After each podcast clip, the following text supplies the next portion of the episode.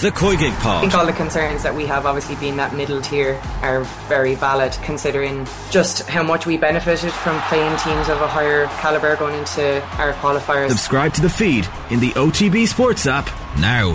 OTB AM with Gillette in association with Movember. Effortless shave, magnificent mo. Vera Pauw, the Republic of Ireland women's national team manager, joins us on the line this morning. Morning, Vera. How are things? Good morning. I'm well, thank you. A bit tired, but well. I can imagine. I can imagine. You had a long, long evening. Uh, we we heard from Louise Quinn there during the ad break. 100th cap, a centurion, and a goal to match as well for her. Uh, remarkable achievement for Louise, and what a leader I'm sure she is in that squad. She is, and she's not the one who is. Uh, uh, in front of the group, but she's always in the middle of the group. Uh, she's a phenomenal person, a fantastic football player, and uh, the way that she can focus is is just an example for everybody.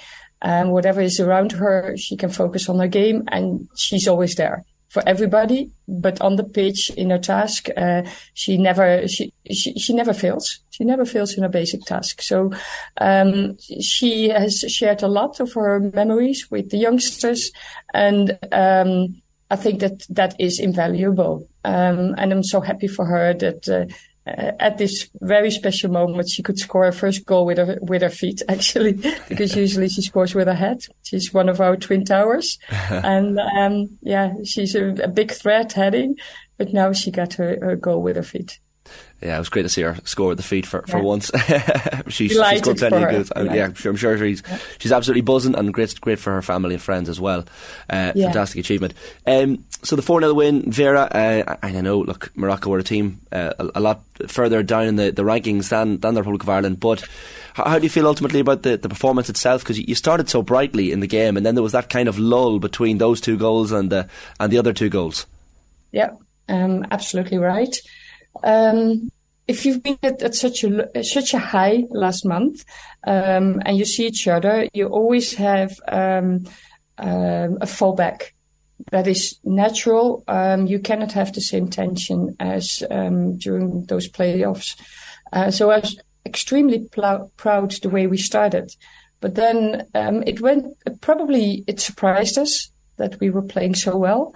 And um, a few players were starting to do different things, running out of the position, going to the other side of the pitch.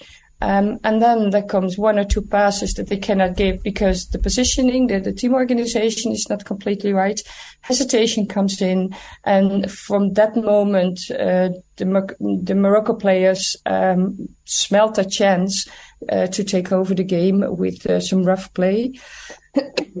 and uh, we were not sorry we were not uh, protected for that that's not an excuse because you will meet this at the world cup also that's the thing. Like that, some of that rough play. I, I mean, you, are probably quite used to certain players like Denise O'Sullivan and Katie McCabe becoming targets of teams like that when they're trying to pinpoint the, the playmakers and the really dangerous players. They're going to pinpoint those those those players, but it's probably a good good lesson for the girls as well in that you know the, the, getting used to playing really hardened, uh, feisty teams like that can only be good for the World Cup. Yeah, and especially to um, to be able to keep your own standard up. If we would have kept our own standard up, they didn't even uh, wouldn't even have had a chance to get to us. So uh, I'm sorry. um, so so they were they were actually putting it on their, themselves. Mm. And uh, yeah, we, we've spoken about that at halftime. It went better in the second half, but yeah, the the the, the Moroccan players just came out um, to get to get after us. Um, and again, sometimes you need a little bit protection. Uh, the yellow card of Katie McCabe was just a block. So uh, it's unbelievable that all the other challenges were not sanctioned, and a block um, is then getting a, a, a, yellow card. There wasn't even a foul. Uh, but that is that is life. That can happen at uh, World Cup too, and you should not get provoked by it. Of course, and she had some stud marks on her. I understand, Katie, after the game as well. Yeah, the first half, um, the, the first moment that she got really angry, uh, she said they stood deliberately on her arm. She said I could have broken my arm, and you could see the studs on her on her arm. Is that is that something that you're going to chat to the to, to, the team about as well in advance of the World Cup? Like I guess even though Katie did very well not to not to properly react in the World Cup, that's going to be so important you're going to have you know other teams trying to wind you up, you can't react because if you if you end up getting a player sent off or, or suspended for for another game in the group, that's when you you know get into trouble. Yeah, especially uh, uh, the the moments that you don't expect it, and um, Nigeria can be like that. The other teams do not have the intention, uh, but Nigeria, we know that they're very physical and very on the ball and very on your ankles. So you have to be prepared for it. And in that sense, it's um, it's been a very good lesson and very good exercise for us. Uh, and you've made the point as well after the game, Vera, which is quite interesting that you know you, you, get dragged down to a team like Morocco's level for that middle period between the two between the two sets of goals, uh, and, and, that's is that in large part because you've played so many higher ranked teams that you're yeah. used to, you're used to being the underdog and chasing games like that, but all of a sudden you're playing a match last night where you're the ones having to set the pace and the tempo. Yeah, that is why we put this game now. Uh, we knew that we couldn't be playing our best game but we agreed with each other every single one is going into it and trying to be, play your best game ever. That's the only way you can do. So we started fantastically. Um, and then, um, it's more like a surprise, like, hey, we can play. And what I said, and a few step out of, and, and that is because we're not used to having the ball more than the, than the opponent.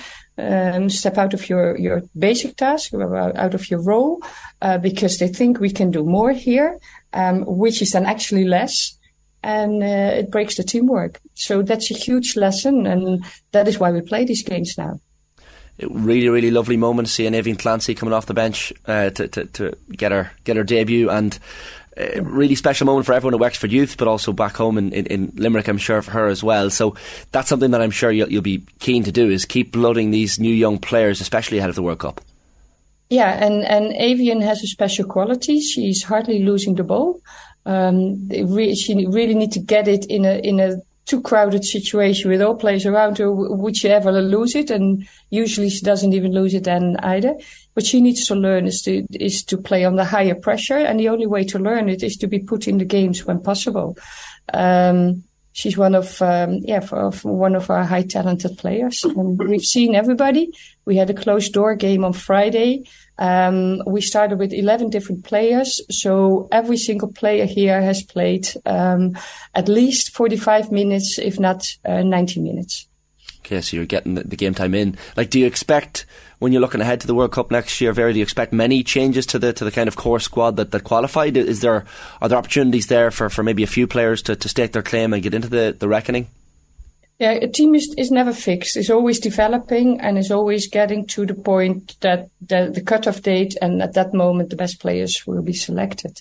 Uh, there's a few players knocking on the door with Irish passports. Uh, we're looking into that.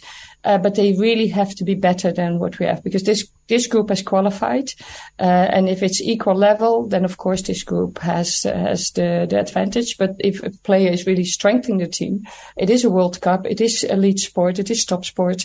Um, then of course, um, of course, we will bring her in. One area that uh, surely is not of any concern whatsoever is, is keeping clean sheets at the minute, Vera, because a sixth in a row for, for Courtney Brosnan last night. I think the Swedish game maybe was the last time there was a goal conceded. Yeah. Uh, that must that must be really really pleasing. The fact that you can keep the defence so watertight. Yeah, well, yesterday we also had a little bit of luck, of luck in that. Sorry, yeah, for my coughing. Um, but yeah, it, it, it's amazing because the longer you keep your clean, clean sheet, the more trust we have to make the next step in our development. And the next step in our development is that we need to be able to keep the ball under high pressure. Um, and we need to learn to, to keep doing that and to not change our individual plans on the pitch while doing that. And that's related to what I just said earlier. Um, and the, the, the fact that we could get Morocco and we could play them, we didn't have an awful lot of of choice to be honest because it was so late. Eh? Remember, we would not camp now because we had used all our money in June. So a credit to uh, the FAI and our sponsors and everybody involved to make it happen that we could camp. And having this opponent, uh, it's phenomenal because you need to see each other after a high like that. You need to make your next step after a high like that under under the pressure of not being at a high uh, anymore.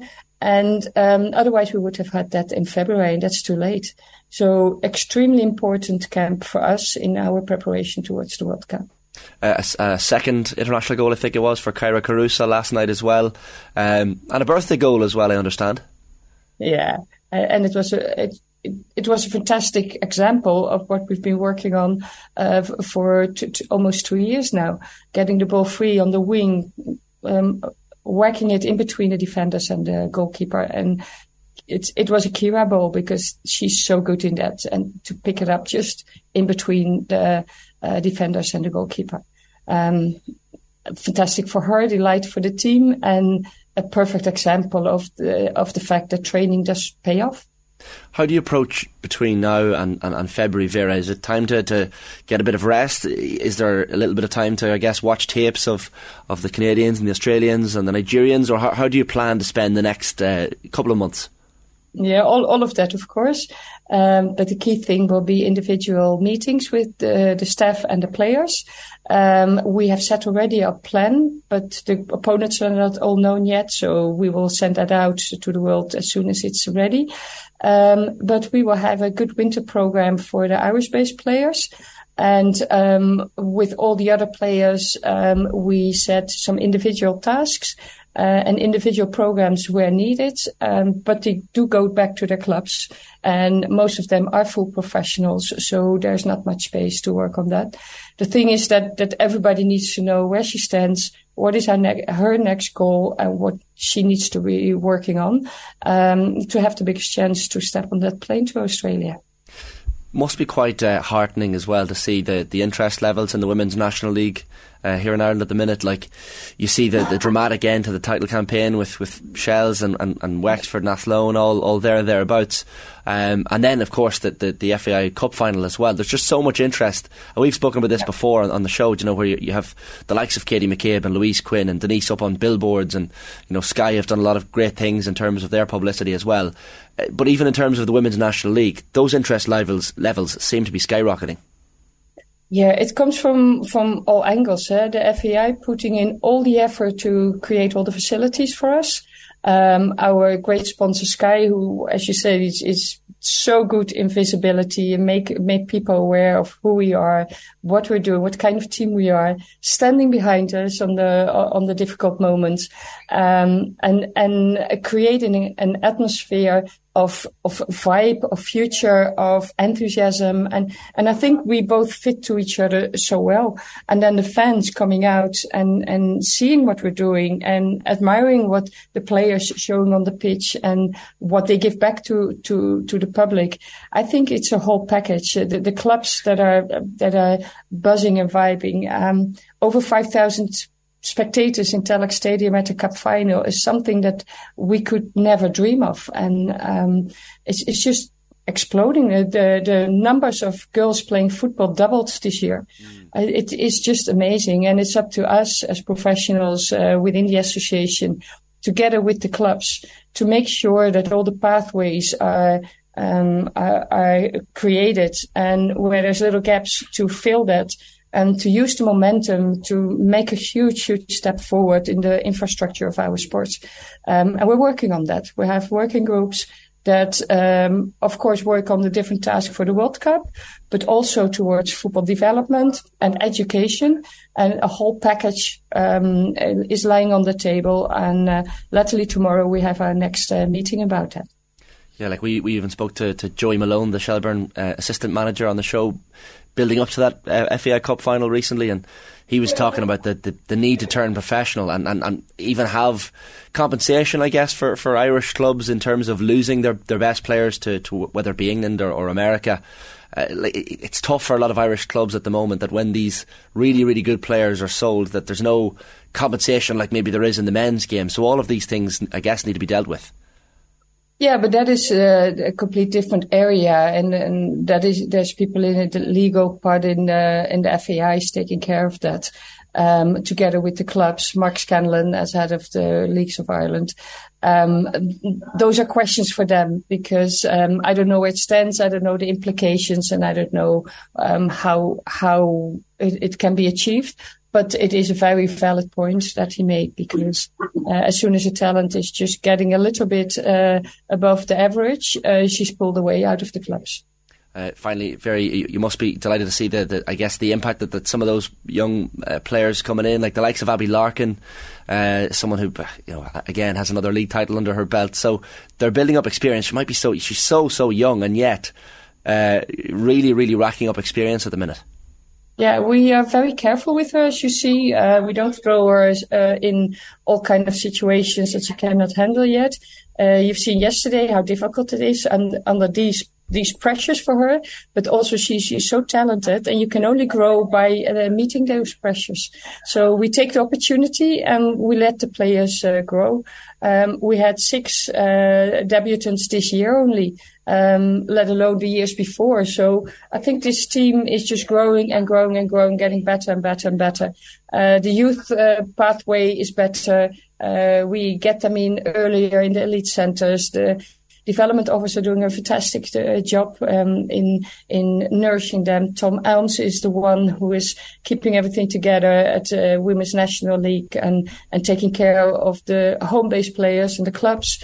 Um, it is a good structure, uh, and I think that um, with very hard work. Uh, it always pays off, and you always make step forward uh, together. But the rate of development that we see now is something that we could only dream of. And let's embrace it, everybody. Uh, step up uh, a level. Um, and um, with that, we also get all those uh, major, let's uh, major steps forward for the club and for the league um, that will come in. I'm sure that that will come in. Absolutely. Well, listen, Vera, appreciate your time. I know you've had a you've had a busy uh, number of days over there in uh, Mallorca, and I'm sure there's plenty of Irish fans listening in who are still looking for their tickets and their travel itineraries and details for, for, the, for next summer's World Cup. So congrats on what was a great 2022 and, and here's hoping for, for some great things over the next uh, 12 months or so. Thank you so much for having me. OTB AM with Gillette in association with Movember. Effortless shave, magnificent Mo.